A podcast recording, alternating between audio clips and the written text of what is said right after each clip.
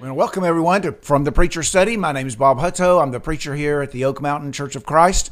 My colleague and partner in this endeavor is Kevin Clark, uh, and um, uh, we're coming to you from the study here at the, the church building at, at Oak Mountain.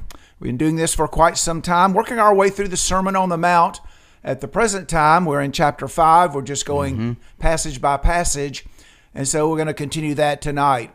We appreciate everybody tuning in and our regular listeners and, and those who watch uh, on a regular basis.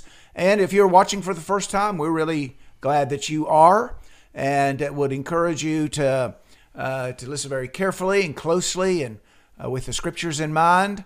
And we're going to try to just uh, dwell on those and uh, see what they have to say for us. If you enjoy what we're doing, tell others about it, and hopefully we can reach a lot of people Amen. through this endeavor. We get good encouragement, and good comments from people. Uh, people email us or send us something uh, on uh, through uh, e- uh, email or uh, fa- Facebook or something like that. Right. And we, we get those, and it's really very encouraging. We appreciate it a great deal. And uh, glad that you're with us today. Kevin, any introductory remarks? Yeah, I think it's always uh, wonderful to sit at the feet of Jesus, which is what we've been doing as Jesus teaches very fundamental um, information about what does it mean to be a part of His kingdom, and gets to the heart of the matter in terms of our spirit and our attitude, our demeanor, our disposition. As we've said many times in these podcasts, if you get that right, if you get your attitude towards God in the right place, you get your attitude towards your fellow man in the right place. All these other things, the particulars, the details, fall into place. And so he's getting some very fundamental things about who we are and how we approach the world. So I think it's been exciting to, to sit at his feet and listen and learn these things and, and apply them to our lives. We really hope that not only that Bob and I um, apply these to our lives, but also that all the listeners will take these principles and ask themselves, you know, where do I stack up? You know, it's almost like 2 Corinthians 13, 5, examine yourselves whether you be in the faith. If you're already Christian, take regular spiritual inventory of yourself using teaching like this. We should do that with the entirety of the Bible, but certainly when it comes to this kind of teaching. Of course, we're very thankful for this format, and it's made possible by two of our deacons, uh, Jason Reed and Mark Townsend. We're very thankful for them and their talents and abilities. They've been with us from the very beginning, and we've been blessed by them. We thank their families for giving them up to us for the period of time that they have to prepare and to make this possible, and we're so very thankful. One of these days, I think we're going to try to get them on Yeah, screen. yeah, I want right, everybody yeah. to see That's- them. that's right. That's a good but idea. It may not be this day. They're rolling their eyes over there. We've worked our way through uh, the Sermon on the Mount, through the Beatitudes, talked about being salt and light in our lives. Jesus makes the statement in verse 20 that Mm-hmm. your righteousness must exceed the righteousness of the scribes and Pharisees. And then he gives, I think, several examples uh, Right. by way of application of that principle. And so we've talked about controlling our anger. Mm-hmm. Uh, we have a tendency to let our anger get away from us, and then we say things Right. that we shouldn't say. So he addresses that. He says you need to not only control your tongue, control your eyes as well. And so in verse 27 and 28, he talks about um, controlling our eyes, that those who would look on a woman uh, to lust after her has committed adultery already. And so, and so these are fundamental things, aren't they? Get your attitude right, control your emotions, control your eyes and your thoughts Right. and and and that's the first step, and then other things follow. Right. He segues in verse thirty-one uh, to say this in verse again, verse thirty-one. It was said, "Whoever sends away his wife, let him give her a certificate of divorce."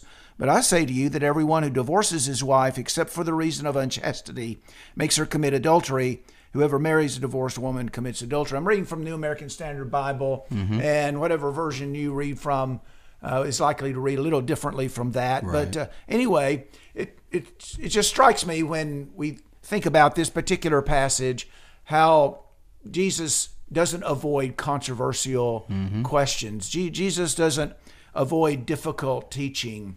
He's certainly willing to take that on if necessary and speak directly about it and speak plainly about it. I was reminded of the statement over in John chapter 6 uh, after Jesus had spent some time with disciples and uh, some time teaching. Verse 60 Many of his disciples, when they heard this, said, This is a difficult statement. Who can listen to it?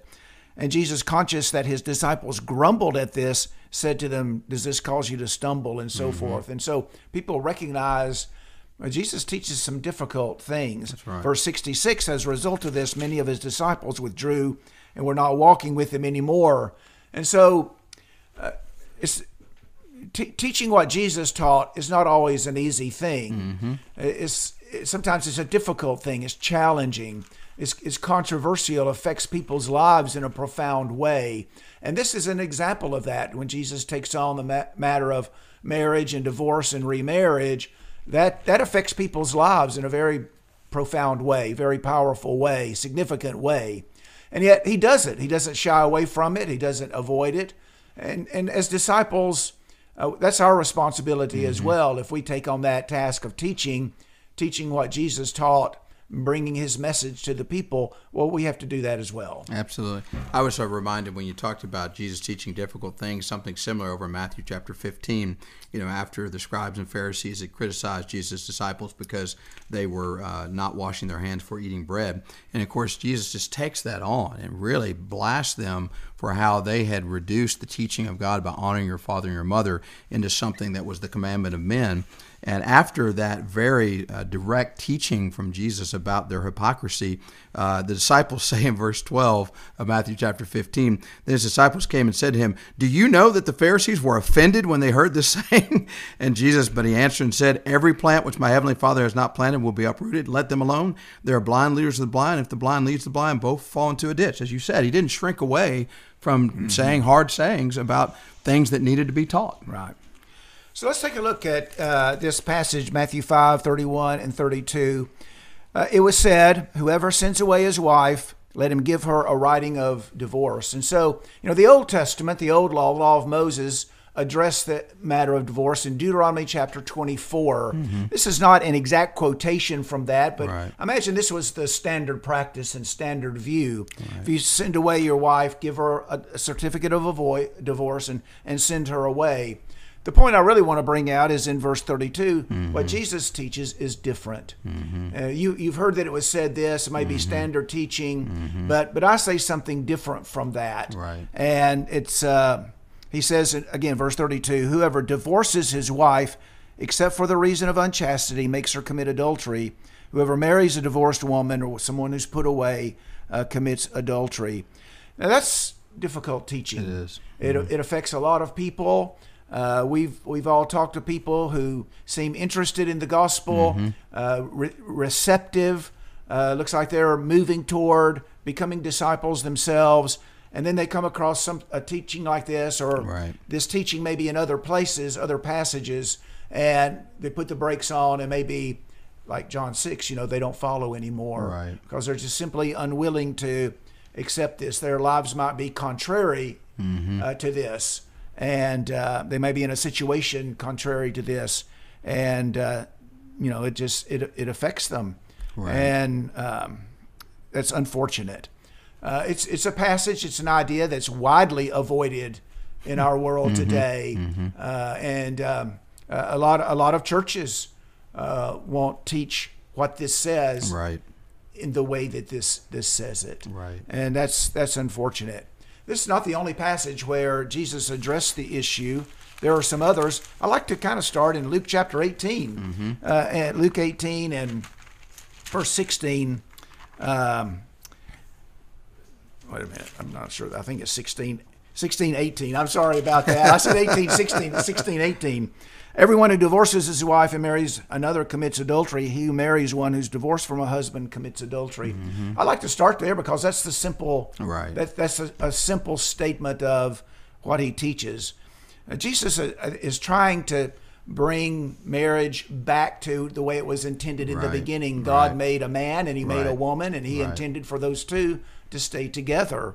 And and so verse 18 whoever divorces his wife and marries another commits adultery. That Right. relationship is an adulterous one. Right, right. And uh, one who marries someone who's divorced from a husband commits adultery. Mm-hmm. You, you marry someone, God intends for you to stay with that Exactly. person. That's it. Uh, and uh, he doesn't countenance divorce and remarriage and divorce Mm-hmm. and remarriage and divorce and remarriage. That just wasn't his design, and that's Right. just not his intent. Right. And that's simply stated here in Luke 16 and verse 18. Any comment up to that point? Mm-hmm. Yeah, I would just say, and, and the takeaway from that is, practically speaking, first of all, as people are contemplating marriage, regardless of age, we think about young people, but regardless of age, understand the permanence of it. Yeah. The same way that God intends for it to be permanent, we likewise should intend for it to be permanent. And that means a couple of things. One, it means you're a lot more careful in making that decision of whom you're going to marry. And two, it means that as you go inevitably through the problems that come in any human relationship, but especially the marriage relationship, you know one option that's not available, and that is getting out of it via divorce. You can't. You're supposed to. I know we could talk about the exception, but let's focus on the rule. Stay Right. married. That's the purpose, and we got to work through whatever problems arise. I heard somebody say one time, you know, to, counseling a young young couple, and uh, uh, he he just said, divorce is not an option. And like really, that. once you decide that, Right, Once you decide divorce is not an option, well, then you're going to work. You're going to come to some kind of agreement, have to, some some kind of uh, treaty between the 2 You're going to work it out some way. That's right. If you understand, okay, we're not. We're just not going to. We're not even going to contemplate that. Right, right. That word is not in our vocabulary. Exactly, exactly. And we're, we're going to have to work this out. Amen. So you begin to uh, think about ways you can do that, Right. a give and take situation Right. uh, where you can work your problems out and stay together. Absolutely. And that's what God desires from from everyone. Amen. And especially his people. Amen. Jesus also addresses the issue in Mark chapter 10, the 1st Mm-hmm. 12 verses. Uh, and you can look at that maybe uh, on your own time. But in Matthew chapter 19, they come to Jesus, the Pharisees Mm-hmm. do, asking a question about divorce. And he says something very much like he says there in Matthew chapter 5, down in verse 9. I say to Mm-hmm. you, whoever divorces his wife, except for immorality, sexual Right. immorality, Right. and marries another woman, commits adultery. And then um, many versions also include whoever marries a divorced woman commits Mm-hmm. adultery. Now, some versions uh, don't include that. It's a textual Right. question, manuscript question. Mm-hmm. But that that information is found over in Luke chapter 16, Exactly. and so Right. it's not altogether crucial that we find it there because it's found in other places. That's right. But there, you talked about the exception. Well, here, here's an exception. Mm-hmm, The rule is one man and one woman. However, if one of those partners is sexually unfaithful, Right. Uh, then God will permit Mm-hmm. a person to put away his his husband. Uh, a man to put away his wife, or a wife to put away her husband, and marry again without That's right. adultery being the being the result of that. But that's the only exception That's that we exactly find in. Scripture. Right. Right. So, uh, you know, like you said a moment ago, we need to understand as we enter into marriage that God intends for this Mm-hmm. to be permanent. This is not a casual thing Right. where, I mean, in today's world, you hear about people being married, you know, sometimes a matter of months. Mm-hmm. Yeah. know? Yeah. That's right. and, and they don't go into it Mm-hmm. seriously. But it's a serious thing. We need to make sure that both parties are committed to the marriage, That's right. willing to work things out, and uh, to avoid the consequences that are stated here. Right. Just just to summarize, what Jesus teaches is that divorce and remarriage result in adultery, except in cases of divorce for sexual immorality, sexual infidelity. Anything to add there, Kevin? Yeah, and, and I know we don't have time to get into all this, but earlier in that same passage, Matthew 19, uh, Jesus makes the point that you know God brings people together in marriage who have the right to be married, and he got that from uh, Genesis chapter two. And the point is, whatever God joins together, let not man separate. I think people forget about that. It, it really is. You have the man and the woman, but you also have God involved. That's right. And I've always thought, uh, even in my own marriage, that I take a lot of comfort in the fact of knowing my wife is first and foremost committed to God. And if she's first and foremost committed to God, I'm happy to come in second, third, or whatever because she's going to do me right, right? Because she understands her relationship with her God hinges upon her ability to treat me in accordance with God's will. And that's what you want. You want somebody who understands that it's not just a matter of how you and I feel day to day and what we want to do, but God has done this. This is a work of God. And how dare we try to undermine his work by undoing what he has done by bringing us together? So the book of Malachi, chapter two, verse Yeah, 14, refers to uh, your, your the woman who is your wife, your companion, and your wife by covenant. So you're entering into a covenant before God. That's right. God is joining you together, and you know, like you said, you know, the, they're they're husband and wife and God in the relationship. And as long as God is respected and God's will is respected, Right. well, then things should should go well. And, and I don't mean to any way suggest that that relationship is not important. It's the one flesh relationship, but we're always taught that the most important relationship a human being can have is with God. And so I think that helps us when we understand not only do I have an obligation to my wife to keep this together, I have an obligation to the God who created Right. me and whom I serve to keep this together. Right, right. As we said a, a few minutes ago, this is a, a difficult passage in mm-hmm. some ways because it has such uh, an impact on people's lives. right. And but we want to teach what Jesus taught and teach it clearly, and so that there's no misunderstanding what what Jesus has to say. And so we tried to do that today. Let's maybe talk a little bit, just touch on, uh, just for a moment or two, what, what can we do to, to kind of keep things together from reaching this point? Divorce, I don't know what the divorce rate is Mm-hmm. Right, now, but it's right, high. right. And, and it's so common. What, what would you suggest? Just maybe an idea or two that Yeah, I- think- would avoid this. One of the first things is you really have to not be a selfish person. You have to work not to be selfish because selfishness is at the root of most uh, tension in a relationship. Look out for the interests of others. Well, we know that's a Philippians 2 4 passage, and it really applies to everybody, but especially in the marriage relationship, that you look out for the interests not of yourself, but what makes my wife happy? What is she like? What's for best for her development? And if you're the wife, the same thing about the husband, asking those questions of what can I do to make them uh, more pleasing to God? What can I do to help them out? What can I do to kind of cause spiritual growth to them? I'd say that's one. The second thing I would say, Ephesians chapter four, uh, this idea of don't let the sun go down on your wrath. When we have disagreements, uh, let's squelch them. Let's talk about it, and let's use this as our standard. We can resolve any problem if we can both recognize this is the standard because God is a God of peace. And if we both conform to this, there's going to be peace in our home. And, and the ability to say, I'm sorry. Right. And say, I was wrong. And, and, and sometimes we have too much pride to do that. And pride causes deten- uh, dissension, it causes Right. strife. So I would say those things, if we can learn to uh, look out for the interests of others, learn to appeal to the scriptures as a common standard to decide disputes, and to subordinate our pride and, and, and be able to say, I'm sorry. Because we're going to make mistakes. We're going to do things we shouldn't do.